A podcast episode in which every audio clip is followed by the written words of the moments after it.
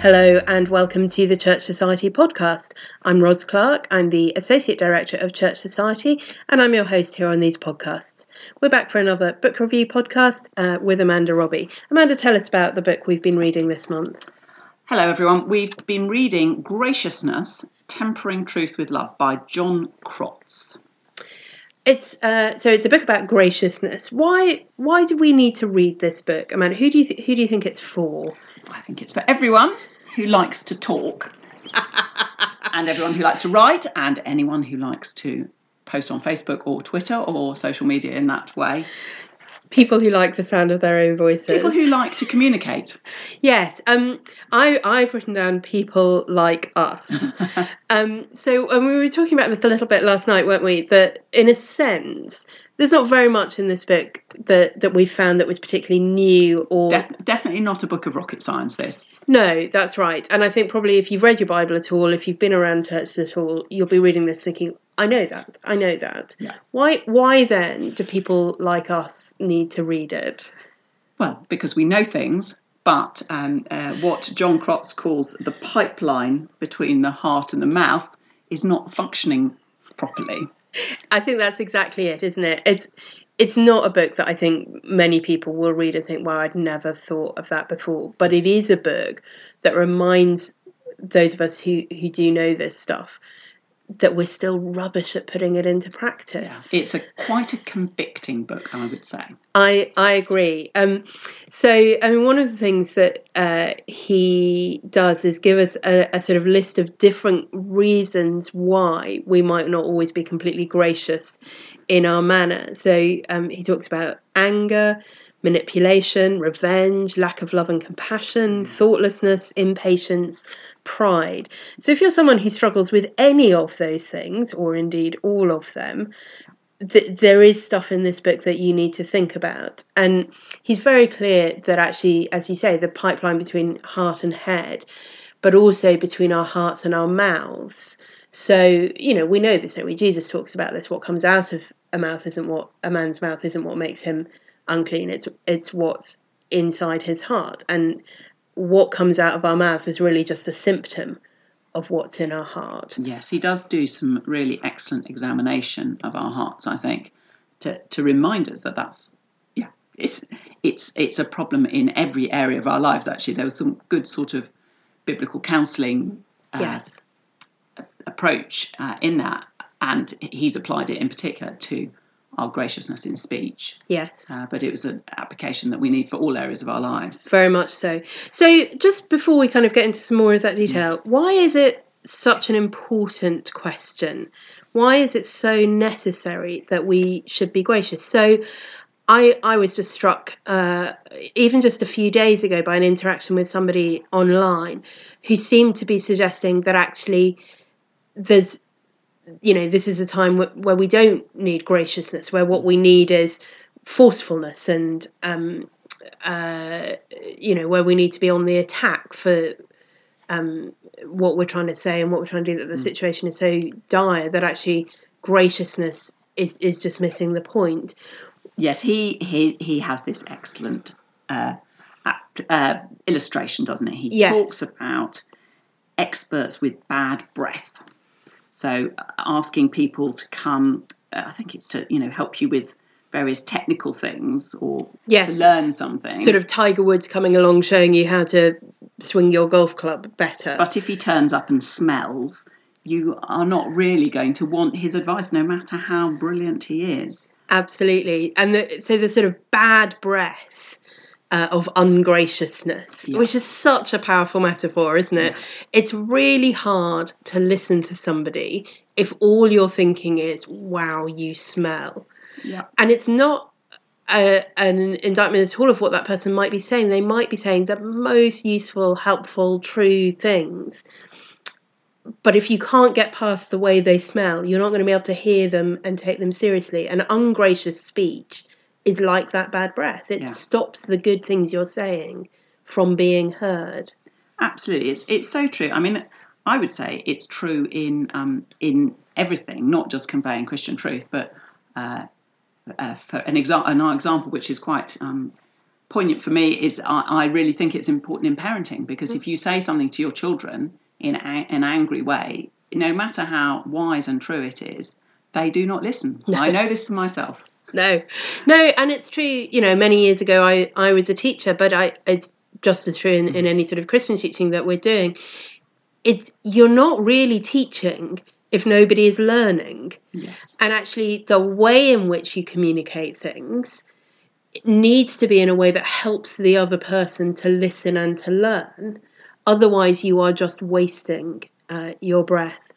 So, um, graciousness is important in if we want people to hear us and, and take us seriously. And he goes through a number of uh, examples from the Bible, doesn't he? Obviously, it's beginning with the Lord Jesus himself uh, and looking at um, the changes in Paul with his conversion. Yes, a real example of um, learning graciousness uh, is in Paul's life, and also not always sticking to the graciousness he's learned. You know, Yes. his disagreements, um, sharp disagreements, and so on.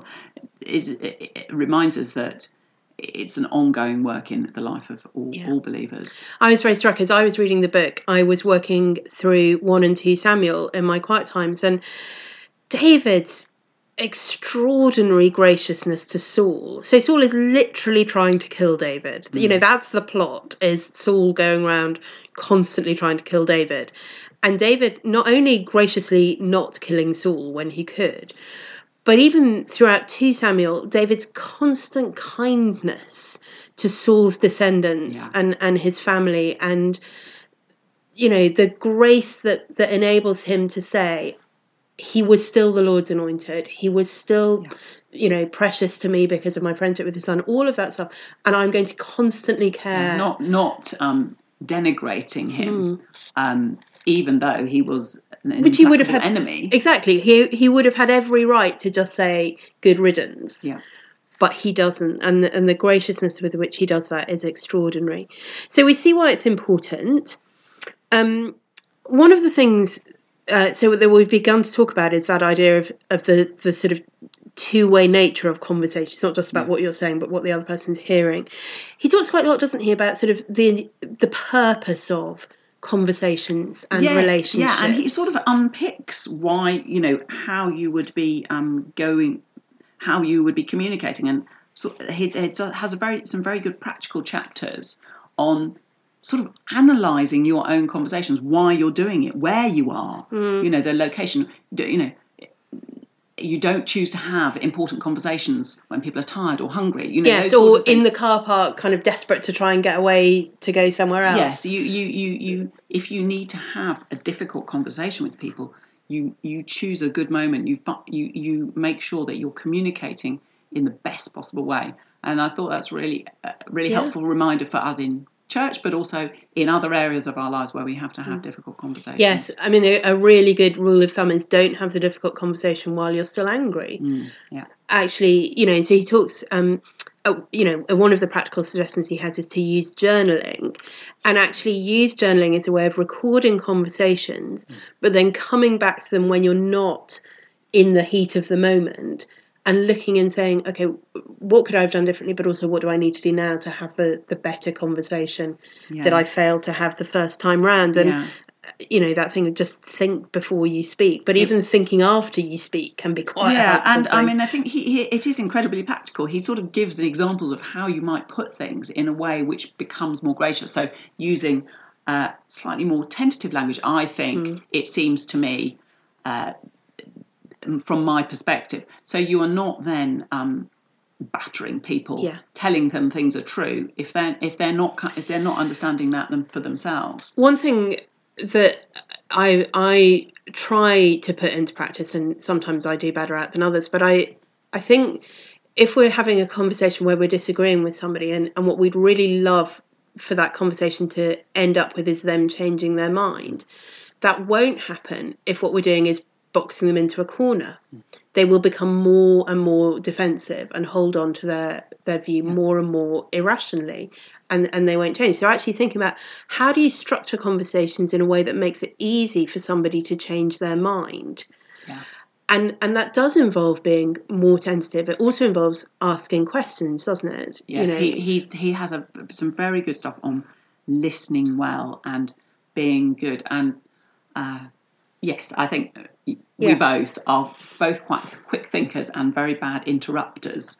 Uh, I certainly am absolutely terrible, Yeah. and our conversations work quite well together because Yeah. we interrupt each other and we don't mind. No, we because we've speed all, we've both got to the end of the, the thought already, and so we, neither of us need to but carry on not with it. everyone thinks like that and uh, i know for myself i need to be much better at Mm-hmm. biting my tongue and letting people get to the end of their sentence and their idea Yes. and um, yeah it, it it's really powerful when uh, you listen well, and I, I certainly was quite convicted Mm. myself uh, reading this book about learning to do that better. One of his other analogies that I was very struck by is the bull in the china shop, which is obviously not a, a new analogy, but he, he really draws that out. Mm. Um, the preciousness of people to Yes. God.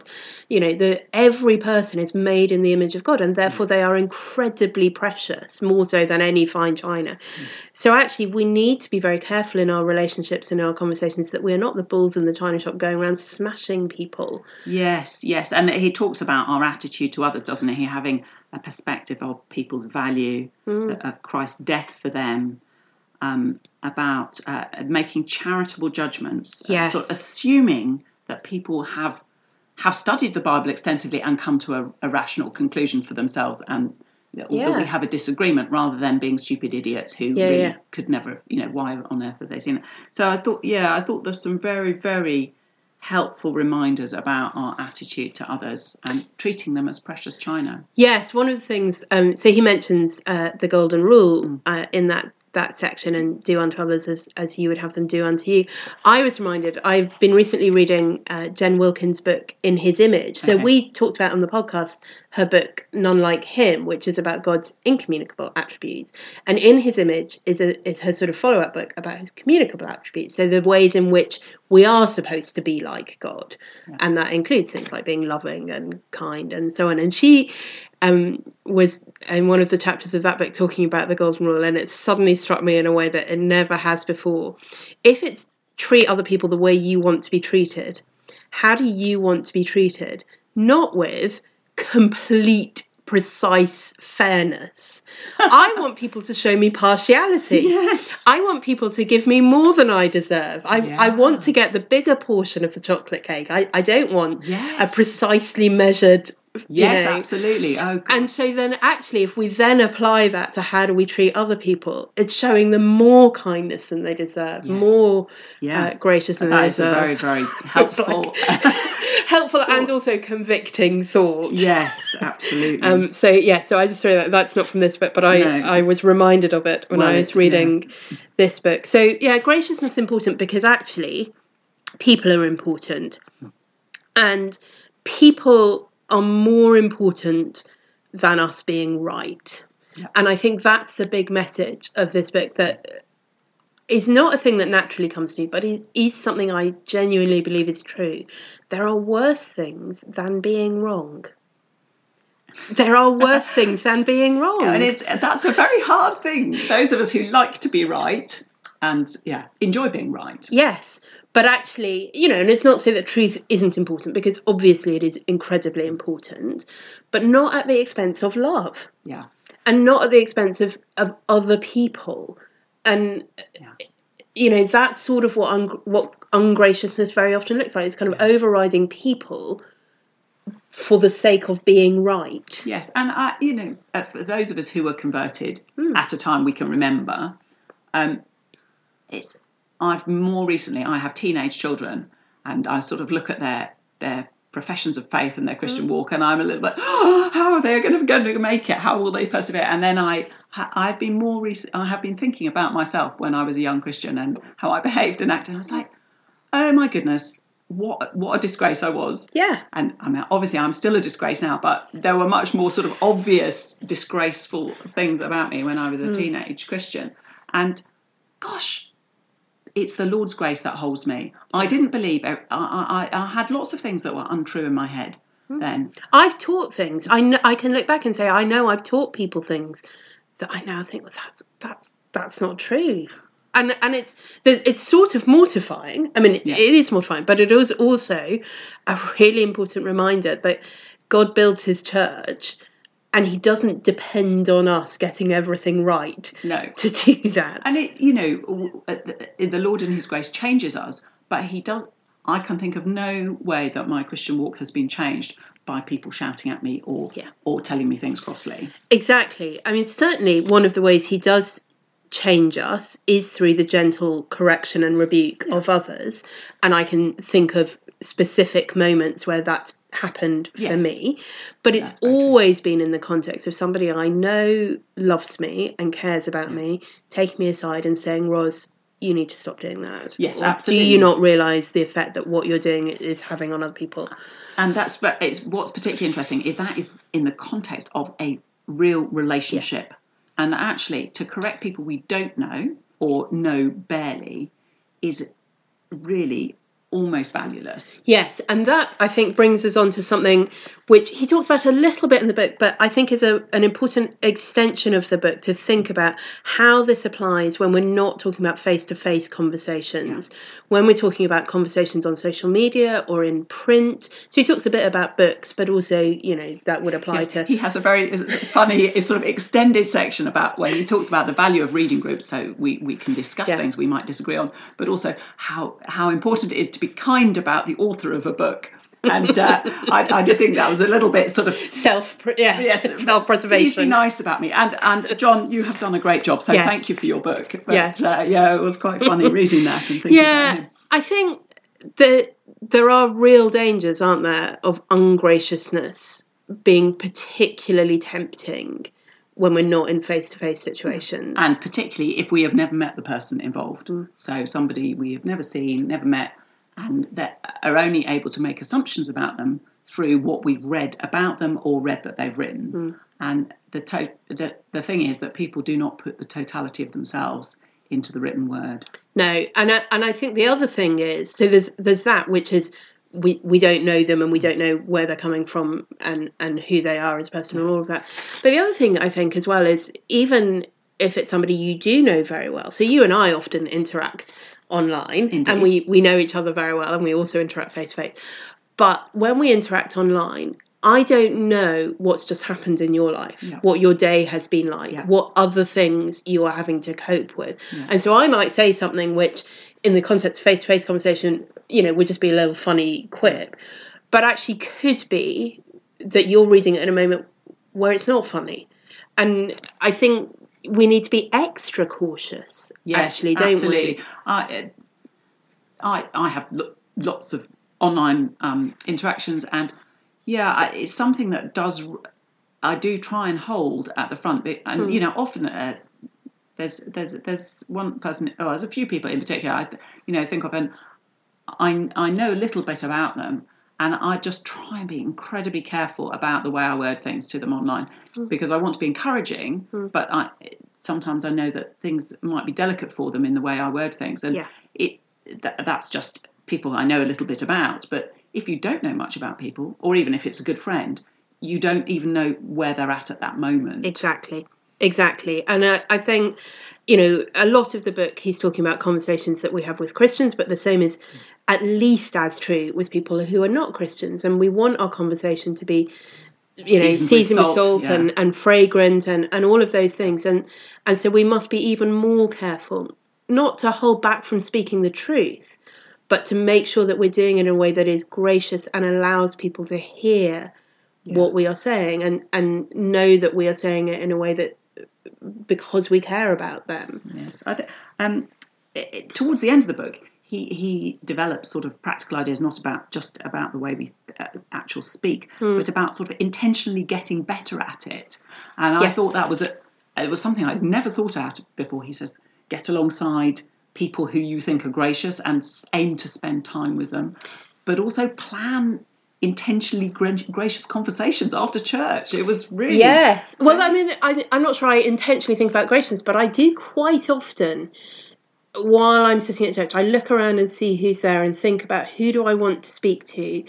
because I know they've had a difficult week or because there was something we had a conversation about a couple of weeks ago that I'd love to to let them know I've still been thinking about and see how things are going and um, yeah, and I do quite often plan Yes, that I, I'm those very unplanned, but conversations. that, that has made me think. Actually, I need in at the beginning of the service because quite often I'm at the beginning of the service I'm noticing who's missing. Yes. and we'll- we'll be trying to to follow up to later follow in the up week. later. Yeah. But to actually look who's there and maybe at the beginning of the service to even pray through who you should Mm-hmm. try and speak to because otherwise you get go talk to the people you know or Yes. the people you've got to catch for some reason. if you um, uh, if you're in a, the kind of church where people go up to receive communion i find that's a really helpful time for seeing who's there and and praying for them but also i that's a point where i'll be noticing oh yes that, that's a person i definitely want to go and have a conversation with. And we also um, at the end of every service we sing a blessing uh, for one another and and have a tradition of looking around at each other. So it's quite easy. Even if you're at the front, we have moments where you're allowed to look around. Hear about, yes. And I I definitely do that sort of um, without any shame. Yeah. Um, and you know, if someone else, it's not like that's a, a kind of rigid thing. And if there are other conversations and other people come and talk to me, that's fine. But it, but I do like to to at least try and pick out people I know that I want to go and encourage Yes. with and a I, th- I conversation. think um, he he, t- he does talk about becoming more gracious in community, and we're working as a team. And how can we do that together? So, and uh, if you're in church leadership and you're listening to podcasts, maybe you it'd be a good thing to think about how you can help your congregation intentionally yes. increase their their their communication, their grace with one another. And beyond that as well Here's a lovely bit where he talks about the, the witness of a gracious church Yes. in their graciousness shown to the community around them yeah, and, and absolutely. And, uh, yes, I, we've been talking Yeah. a little bit about when, uh, particularly if people are ill or had a baby and need some help of some sort, the sort of grace that a community, a church community shows can be a very powerful witness. yes exactly and and that you know can be in words but can also be in very practical Yeah. um, help and support as well in different situations i just want to pick up on two of the other things that he mentioned in terms of becoming more gracious so one of the most helpful things was was the one you mentioned in terms of identifying people you want to be like and imitating. And I, I think that's just a brilliant thing. And and that can apply to all kinds of aspects of our godliness can't it? Yes, you see somebody you think gosh they're so patient. How can i be more like that? Well spend time with them Yeah. and and do that. Um, but two things that, that i want to pick up on. He does talk quite a lot about the value of reading books and listening to sermons Yes, as a way a of learning graciousness.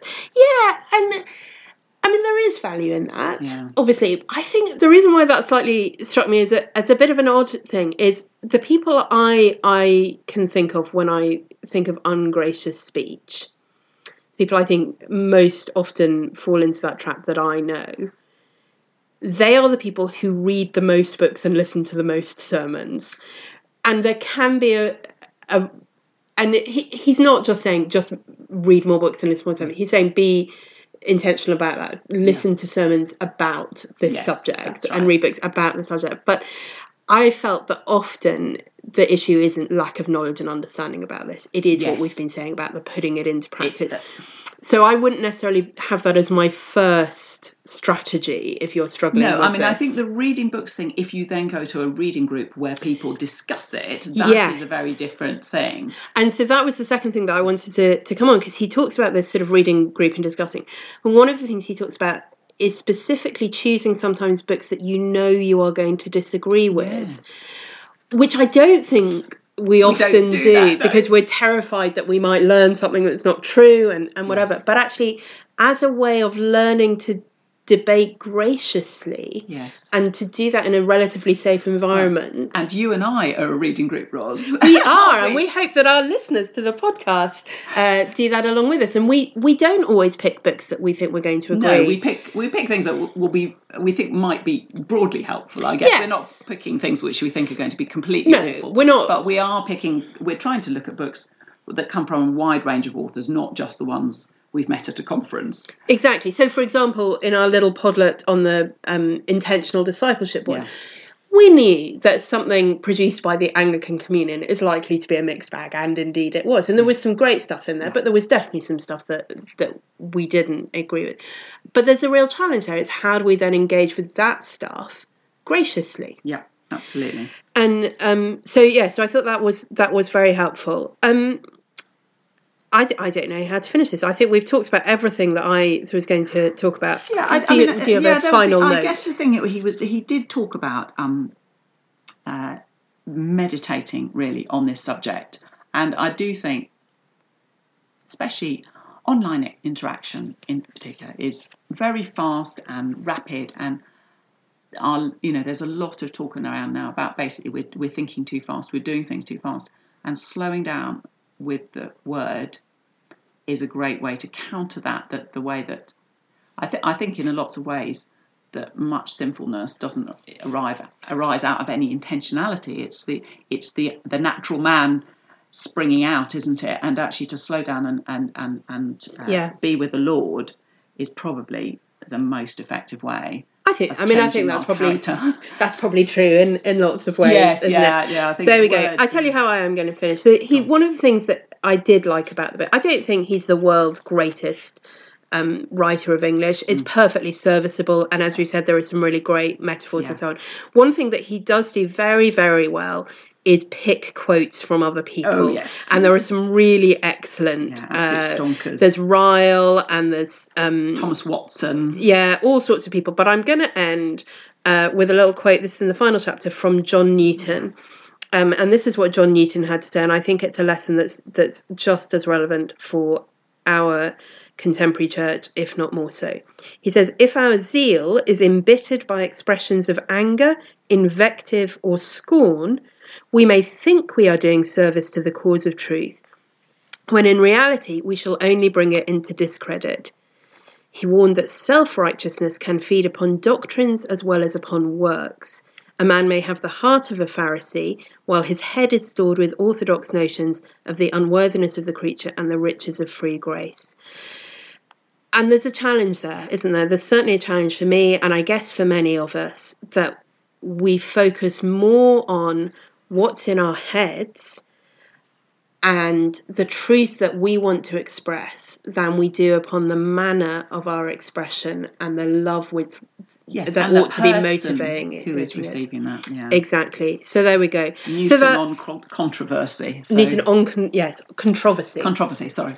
There we go uh, so that is graciousness tempering truth with love john crotts i have to say i have not found it on sale in the uk in the usual places you can probably get it through amazon uh, but well worth seeking out And it's on Kindle, so you Oh, can yes. get it on Kindle easily. Yeah, so if you're an electronic reader, you can certainly get hold of that easily. Um, but well worth seeking out. Um, and and as Amanda said, could be a great thing to read maybe as a church staff team, uh, and to think about how you can uh, encourage your whole congregation.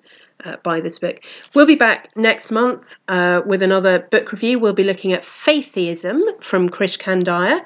Uh, if you want to read along with us, and if you do, if you've got things that you'd like to ask about or like us to talk about, do get in touch and, and let us know beforehand uh, so that we can include that in our conversation. Uh, you can email me, ros at churchsociety.org. You can always uh, comment on the podcast on our Facebook page, or you can tweet us at Church Society. I'll be back again next week. I can't remember what will be in that podcast, but it'll be uh, a joy and a delight, whatever it is, I'm sure. Do tune in again. Thanks for listening.